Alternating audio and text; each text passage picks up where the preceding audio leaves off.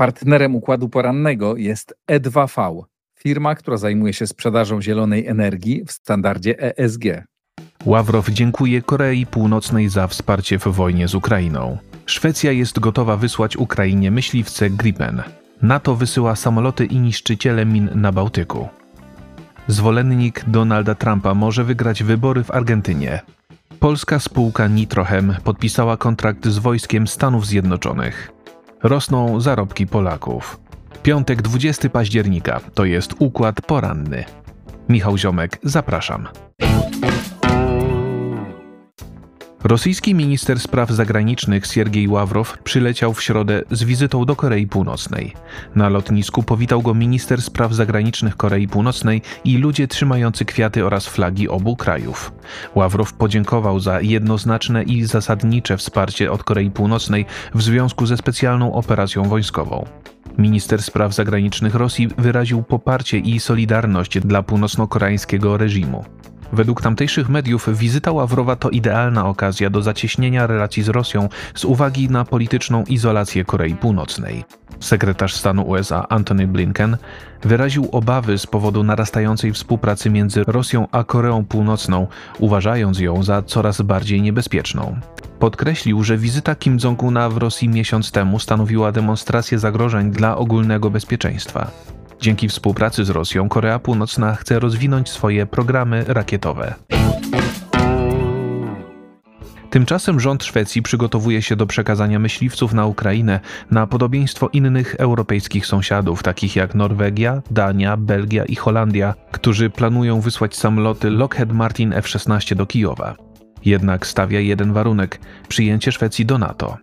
Szwedzki myśliwiec Saab JAS-39 Gripen został wyprodukowany w okresie zimnej wojny w kontekście konfliktu ze Związkiem Radzieckim. Obecnie ma szansę zostać wykorzystany po raz pierwszy przeciwko Rosji.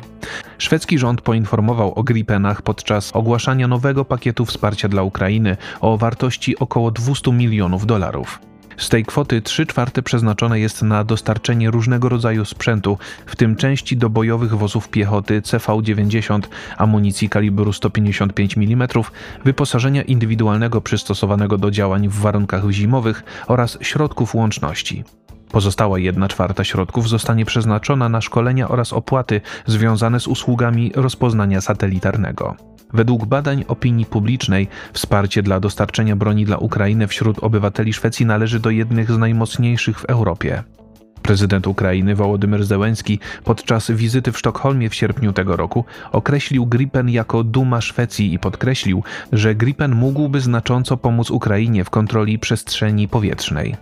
Analitycy z brytyjskiego zespołu doradców Royal United Services Institute zauważyli w zeszłorocznym raporcie, że Gripen jest specjalnie przystosowany do zwalczania rosyjskich myśliwców i radarów rakiet Ziemia-Powietrze.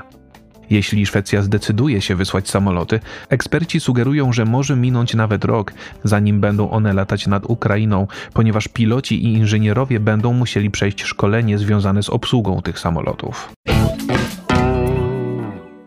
NATO intensyfikuje patrole na Morzu Bałtyckim w związku ze zniszczeniami kabla telekomunikacyjnego i gazociągu łączących Estonię ze Szwecją i Finlandią. Zaostrzone środki obejmują dodatkowe loty obserwacyjne i rozpoznawcze.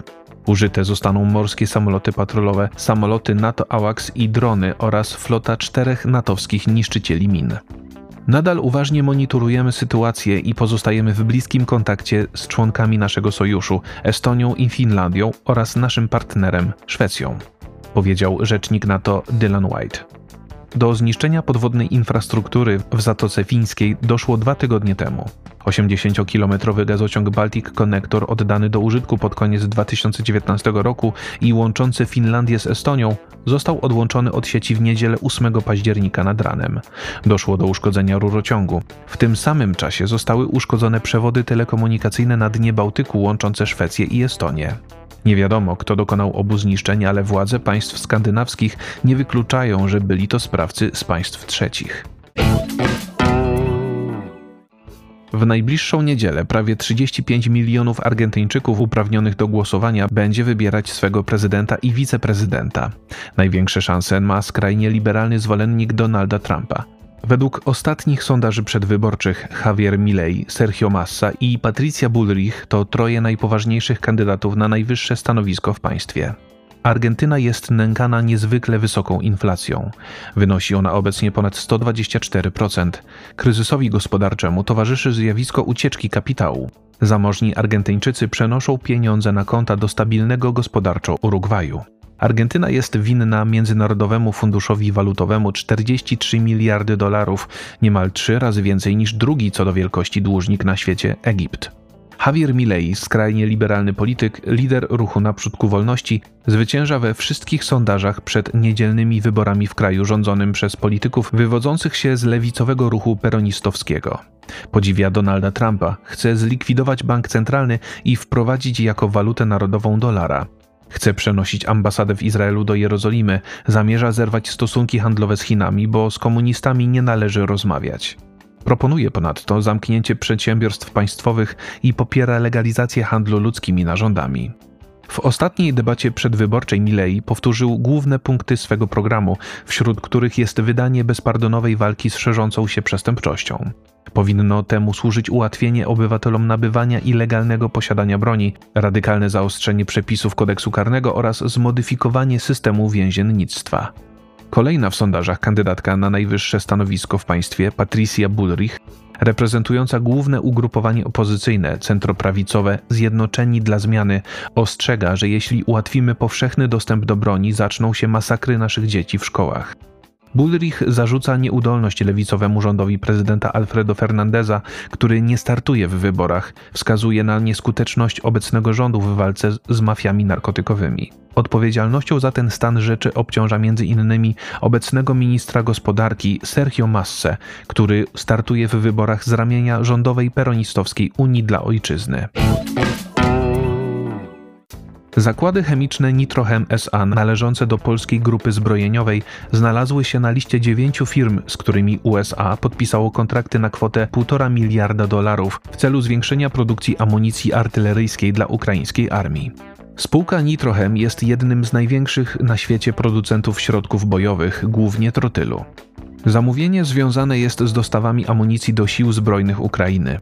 Materiałem wybuchowym wymaganym do realizacji założonej produkcji amunicji artyleryjskiej kaliber 155 mm jest trotyl, którego kluczowym dostawcą dla armii amerykańskiej są zakłady chemiczne Nitro-Chem SA. Umowa będzie realizowana w latach 2023-2026, napisano w komunikacie spółki. Od wielu lat dostarczamy na jej potrzeby amunicję różnych typów i kalibrów, powiedział Karol Borys, jeden z szefów firmy. Zawarty kontrakt to nie tylko zysk finansowy dla spółki, ale także gwarancja zatrudnienia dla załogi i wzmocnienie pozycji na trudnym międzynarodowym rynku producentów amunicji, dodał. Umowa ma obowiązywać do 2026 roku. Oprócz USA, Nitro-Chem rozwija swoją działalność na innych rynkach międzynarodowych, m.in. we Francji, Szwecji, Finlandii, Bułgarii, a także w krajach azjatyckich. Przeciętne wynagrodzenie w Polsce wzrosło o 10% rok do roku i wynosiło 7379,88 zł brutto, podał w czwartek Główny Urząd Statystyczny. Dane te dotyczą firm, które zatrudniają co najmniej 10 pracowników. Przeciętna płaca wzrosła więc realnie, bo więcej niż wynosi inflacja za ostatnie 12 miesięcy – 8,2%. Spadek inflacji i wysoki wzrost wynagrodzeń oznaczają, że zamożność gospodarstw domowych będzie systematycznie rosnąć w najbliższych miesiącach, napisał w komentarzu Polski Instytut Ekonomiczny. Informację przygotował Igor Janke. W przedsprzedaży sklepu Układu Otwartego jest dostępna książka Igora Janke „Silna Polska”, mówiąca o tym, czy Polska ma szansę stać się jednym z europejskich liderów. Książkę można zamówić klikając w link umieszczony pod nagraniem. Jeżeli podoba się Państwu nasza praca, serdecznie zachęcam do wsparcia Układu Otwartego w serwisie patronite.pl. To wszystko na dzisiaj. Bardzo dziękuję Państwu za uwagę i życzę spokojnego weekendu. Do usłyszenia w kolejnym Układzie Porannym. Partnerem Układu Porannego jest E2V, firma, która zajmuje się sprzedażą zielonej energii w standardzie ESG.